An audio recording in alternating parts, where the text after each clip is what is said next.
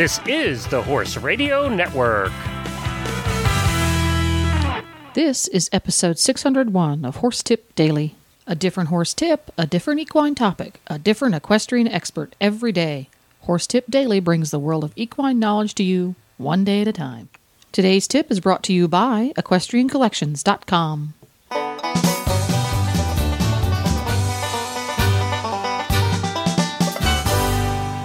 Greetings, horse people. Coach Jen here, and thanks for tuning in to Horse Tip Daily. Today's tip is from Shawna Karrasch. Shawna Karrasch may be known to many of us as the clicker training lady, but she's really the take it out of the textbook and put it in the barn lady. Shawna uses scientifically proven training and teaching methods, removes the science weenie language, and gives folks like us amazing tools with which to improve our horse's behavior and performance. Her reward reinforcement training system dramatically accelerates the training process for any breed or discipline by unlocking the horse's natural desire to perform. What results is an incredible bond between human and horse, a partnership based on success. Today's tip is an excerpt from the Horses in the Morning Show, episode 347, and is all about building duration in a behavior and getting your husband to take out the trash. But first, a word from today's sponsor.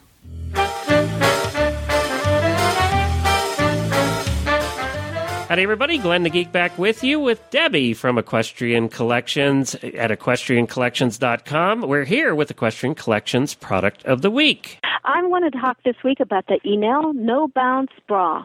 This is a sports bra, and this is the time of year that we need to start thinking about sports bras. It's finally beginning to be spring, and we're one going to get out and ride. These bras absolutely will keep you from bouncing. And those of us who ride know how important that is. It's also good for running. It's good for um, really anything you want to do where you want to be comfortable and yet um, not bounce. Um, the they are a little different from your other types of sports bras. They fit like a vest. They come around and you attach them in front like a vest. They do feel a little tight when you first put them on, but as you wear them they will relax and they will be much more comfortable. And I promise you, they work. They do size a little bit differently than most sports bras, so you would need to go to our site, www.equestriancollections.com, put in Enell, look at the bras, and then read really carefully the size chart because you do measure yourself differently for this product than you do the other types of sports bras. But I'm telling you, it really works. And I don't have much to offer to this one, Debbie, except that I know that that Chris, uh, your boss there at Equestrian Collection, said this is one of your best sellers of all the products you sell.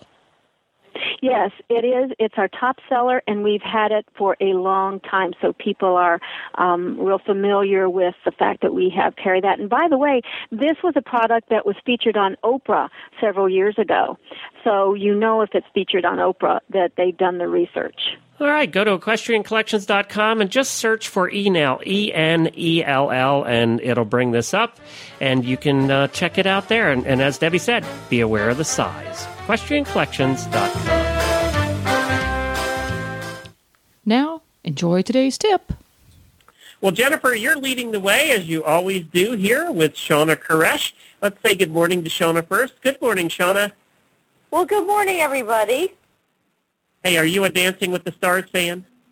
You know, I I have watched it, and and I'm I'm totally with you guys. I'm not totally a dance person, but it's kind of fascinating. I don't know the behavior in all the reality shows kind of gets me a little bit. So I've watched it a little bit.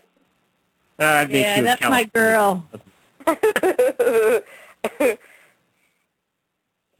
makes you a California girl, there, Shawna. Well, let's uh, let's go to Jennifer and have her lead the way in a conversation about training today. There we go. Okay, Shawna, I need to know if you were invited to be on Dancing with the Stars, or you were invited to be on um, The Survivor. Which one would you go on? Ooh, that's a tough one. I I would probably go with Survivor. I think it'd be really hard though, because those guys are kind of, you know, it gets so much bigger than. I mean, it just it's it's almost insidious what they do to each other sometimes. But but it would be more up my I think alley. They're meaner. I think they're much meaner. Yeah, it's it's more manipulative and more ooh, it's just different. But the, I, I don't know the shoes with Dancing with the Stars. I don't think I could do it.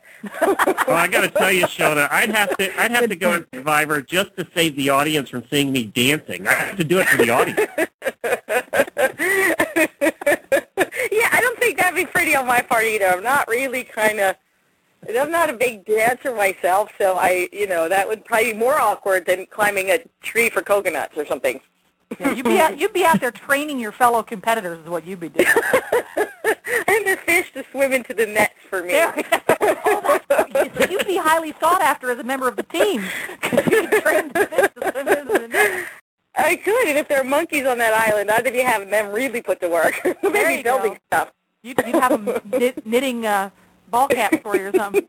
and Speaking of training, I'm sorry, I couldn't resist.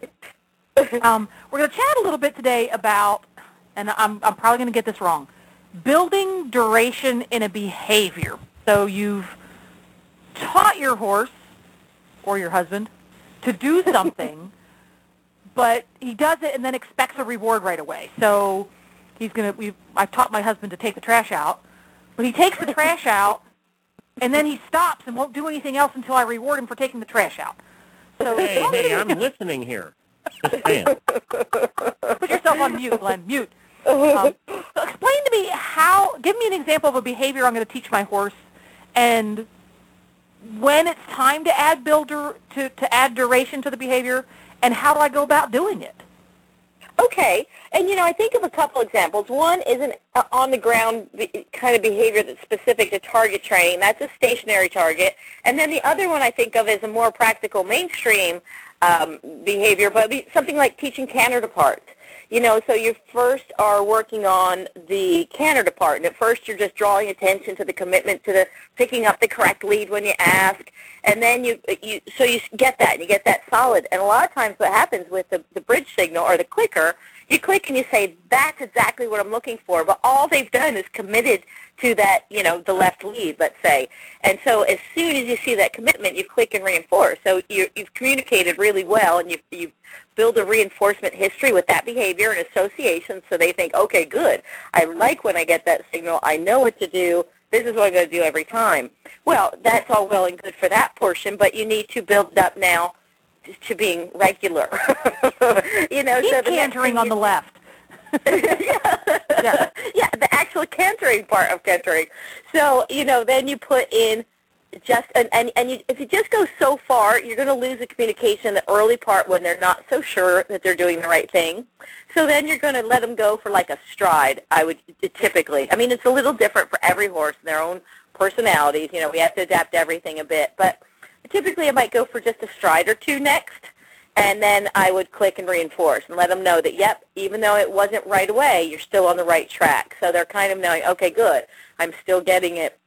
And then I'd build up to, you know, five strides and then maybe a quarter of the way around the ring and then, you know, halfway around the ring and then eventually it becomes, you know, and continue on. So you kind of just build it up. And sometimes they still draw attention to that earliest stage when they commit. So you, like this would happen with the whales. If you only bridged or, or blew the whistle on the fifth bow, the first bow would be kind of low.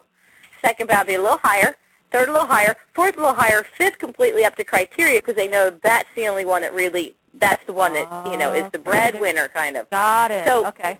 So if you shift it around, they don't necessarily know when it's coming. If it's coming, you know, they it, so it you kind of generalize that, and that helps to keep them motivated, keep them sharp, keep them paying attention. But eventually, you want them to be able to just you ask for a canter depart, they give you a canter depart. There's not a, an expectation of food. They they know what to do. They you've taught it through the positive reinforcement, so as a good association, as a good motivation, and I'll randomly reinforce it at different points in time. But it is not something that I, I typically reinforce eh, you know all the time anymore and and even other people sometimes when i'm not there and stuff other people will ride my horses and they don't do any of the positive reinforcement training and they're just as good for them as for me because they've been taught with such good association with everything because they, they enjoy their job as a whole you know it's not necessarily about the food anymore so Okay. building up the duration is an important part of of everything we do. You know, you think about all good training is little tiny steps, little building blocks called uh, successive approximations,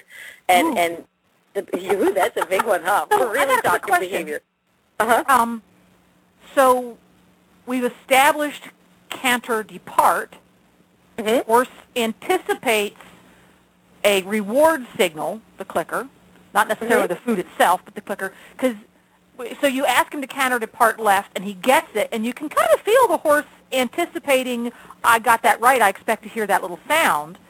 Mhm. That when the horse develops that connection is when you so do you randomize the immediate reward or do you add more strides before the reward which one do you do first Um, I actually add more strides before the reward. So you know Okay. when you feel that little moment where you feel that like, ooh, I did it, it's going to happen. I keep really supportive with my aides so that they, you know, if they're kind of, if I'm soft and not kind of really supportive, they may go, oh, good, this is right, this is where I stop and get that. But it, w so so I kind of make a distinction. If I want to use my clicker and say that's good, I kind of become soft. You know, I don't, I'm not supportive with anything. I mean, I'm still the saddle. I'm not a lump of potatoes up there, you know, but I just, I, you know, I kind of, I get just soften and let them, let everything come soft. If I want them to keep going through that, um, I actually will just be really be supportive with my aides. Now, this is a thing that not all people, you know, the diehard clicker trainers do, but I I do like to. I utilize secondary reinforcements after the bridge signal. So I will, I will, and this is something we did at SeaWorld all the all the time. So it, it's something that's widely practiced. It just kind of through the dog clicker training to horse world, it has Okay. it Now, has before- become not much. okay um, go ahead Okay, so then, um, so what I one of the things I will do is I teach them to to ride through the click, and this is really important when I'm dealing with, you know, people like Beezie Madden and and Jane Savoie and and Sue Blinks, and people that are the higher end riders that they need to be able to communicate that is good, but they're on course or they're they're in the middle of a test, and you want to keep going. So I would um, I call it riding through the click, and it's not always a click. A lot of times it's a verbal or tactile bridge signal. That maybe is for another show, but the um, make a note of that. so- next show verbal or tactile signal. Got it. So I will I will teach them I may click and want you to keep going. So it, the kind of the reinforcer for that after you've really reinforced these signals, they actually become reinforcers unto themselves. They're secondary reinforcers because they've been associated with primary reinforcement for so long. And I mm-hmm. only do this when the behavior is really strong and they really have shown, you know, a quickness and a deptitude for it. They're really excited to to do that. So and they and they it's fairly consistent. But so I start at the walk when I'm going to teach this because it's harder to if they kind of start to come down and stop. It's harder to maintain that like at the canter or the trot. So I start at the walk where I'm going to be setting them up for success and have the most success. And so then I'll click, and I know that I'm about to click, and I know that they're going to anticipate stopping, and I just kind of give another signal that is, you know, I just get a little stronger with my, my seat and say, go forward. And as they, you know, feel that hesitation, and as soon as they go, oh, okay, and they walk on, I click and reinforce that.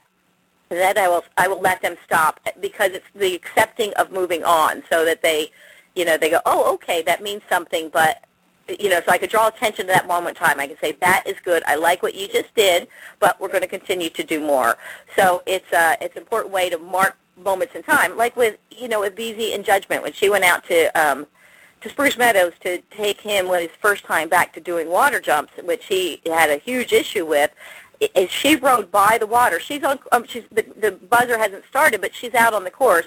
When she rode by the water and he wasn't bulging and and balking and and being, you know, afraid of the water, she could click. And this is she could still use a clicker then. I think you can't now in in the the class, but she used a clicker. He nickered real soft, you know, and he knew he did a good job, but he continued on and then could do the rest of the course. So she could say, I like what you did there. He went on, then he was fourth, which is a really, it's a huge class. It's a derby up there, big international class. So he did mm-hmm. really well, but so that is important in those moments of time when you can say, that was really exceptional, but we're going to keep going. So, So that's- it, it really, that's kind of a being able to judge the horse's level of focus in that he com- he he completes the circle that he recognizes what that auditory signal means. That means you did the behavior right, but he also recognizes that he should continue either with another behavior or further behaviors because if he keeps hearing it, he's going to eventually get the actual reward mm-hmm. and get the, the treat or the carrot or the cookie or something. So when you're building duration, we've gone over, okay, you are going to do five canter strides before you hear the little click so- noise, or Mhm. maybe you're going to do three canter strides before you hear the little click noise. Um, do you have any pointers for um, rec- telltale signs that your horse is ready to make that connection? Telltale signs that when I'm sitting on my horse and I ask for canter left and I immediately click, um, that I can recognize as, as somebody who maybe doesn't read a horse's body language and understanding very well. If I do this too soon, if I make the jump of I'm going to ask for longer duration and I do it before the horse has really connected the sound to the skill set, what am I going to see happen if I do it too soon? What's going to go wrong? Well, the biggest thing, if you do it too soon, you're not going to see a response to the the click. So uh, it's really important. I only do this when we're down the road, and I know um, that they're that they're really responsive to clicking. I don't even start really training something new and and taking them to unfamiliar territory where they're not going to where I need a real clear communication. I'm not even going to go to that place till I know that they're responding really well to the click first on the ground. So I want them when they hear the click, their ears look and their eyes, you know, kind of turn towards you, and that they they're responding really well. Like it's sharp. You know that they know that means something. Then when I take it under saddle, I want to see that same response. So I want to see them stopping. I want them to recognize, and people get this a little confused. They remember the behavior they did when they heard the click. So the stopping is not what's getting reinforced. They remember, and this is the association that's made on the ground first. They remember what earned them the click because that's the that's when you said you have earned some sort of reward. So it's really important that they um, that they're really sharp about that and really clear about that, that they understand what that means. Because if you go on, you're just going to desensitize it, and you want to make sure it has a very high um, ratio of reinforcement with it, you know, so it, mm-hmm. it means so much and they know that it's important and they, they're very responsive to it. Because if you start to do too many clicks without a, a primary reinforcement, meaning food, behind it or something that they really innately like, it's going to lose its value, and that's certainly not something you want to do. So you're never going to start move into a new behavior until you see them really recognizing it under saddle, and that's basically going to be stopping at first because that means, oh, I just did it right. I'm going to look and see what sort of reward I'm going to get. So it's um, and primarily it's going to be food, a primary reinforcement. So you want to see that first. You want to see them sharp and listening. And I'll work on something really simple at first, not the most complicated behavior. I may even take something that they're they kind of know, but maybe could be a little better at. You know, like maybe it's it's a little bending, you know, and they get a little bit rigid and stiff. And as soon as you feel that little bit of softening, so it's something they know, but you're kind of fine tuning, so you can you can recognize it, but you're not going to something that might be frustrating or unknown to them. So that's when I first get under saddle, I do something like that. As I start to feel progress, and they're getting softer and softer and softer, and I recognize they realize that the softness is earning the click, and when I click, they stop. Then I feel like, you know, when I've gone through that a little bit, then it's time to move into the to the duration, and and then after you get the behavior really solid, you might move into doing the using a secondary reinforcer as opposed to the food, but continuing on with the the writing or the task after the click. Does that makes sense? That makes sense, but it's I always have to go out and practice it with the horse because I get it wrong eight times out of 10 Uh-huh. But Beaker you is so incredibly food motivated. He is willing to keep trying and trying. And you know, that's kind of one of the things that is really, really good. Well, there's a couple things there you pointed out. It, one is that, you know, with traditional training, the removal of the aids is what is, is reinforcer. And the timing on that has to be way more critical than the timing with the positive reinforcement. I think it's a more forgiving system, and you can kind of reshape things if you get it a little bit wrong. Because I mean, I myself have trained things and thought, oh, I don't like the way that looks. I want to do it different. You know, I just I'm, you know, my horse to pick up the wrong lead because my, 'cause my hands were backwards. Yes, I get that. Yeah. so I will, you know, and and you can totally go back and do it. And that doesn't mean that the timing is important with positive reinforcement. I just think it's more forgiving, and it is, for me, it's it's way easier to see, and it's more precise when.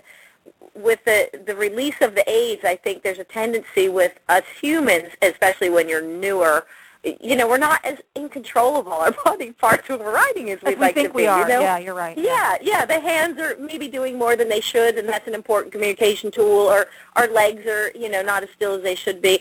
And with the with the positive reinforcement, it, with a you know a bridge signal clicker, you have a way to make it really precise.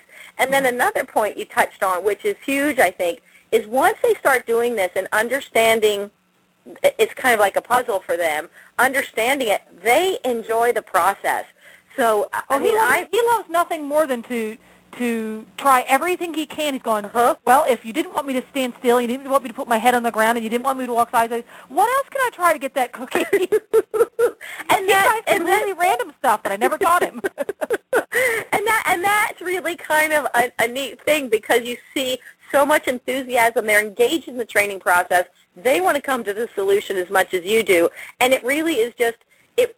It in the beginning it seems a little bit slower. In the end, it goes so much faster because they they start they're engaged, they're learning, they're trying, and it you know even a young horse will seem very mature behaviorally, you know, and progress wise because they get so involved in it, and it's and so it's a fun thing to see that they are, you know, really ready to go. and and when when we do it with husbands and emptying the trash, I'm going to make darn sure he gets it that it's not I'm taking the still trash bag out of the can that's getting in the reward. It's walking back into the house after it's in the dumpster that's getting in the reward. I'm going to practice I'm that. still next here, and. I'm waiting for my reward every time I empty the garage. By the way, so I'm going to work on that for the next four weeks until Shawna comes back, and we're going to chit chat a little bit about. Um, I think it was auditory and tactile bridging and, and crazy stuff like that. So we're going to see you again uh, next month, Shawna. And thank you so much for helping me out. And Beaker loves it when you stop by because I do a lot more clicker training with him and on-target training with him when you've been here, and he likes it. Well, there you go. I can't wait to go out and do some successive approximations with Beaker. To listen to all of Shawna's tips, just go to horsetipdaily.com and go to the experts drop down menu on the left. You can also ask Shawna questions on her website at askshawna.com. Don't forget to support our sponsors here on Horse Tip Daily because they really do make these podcasts possible.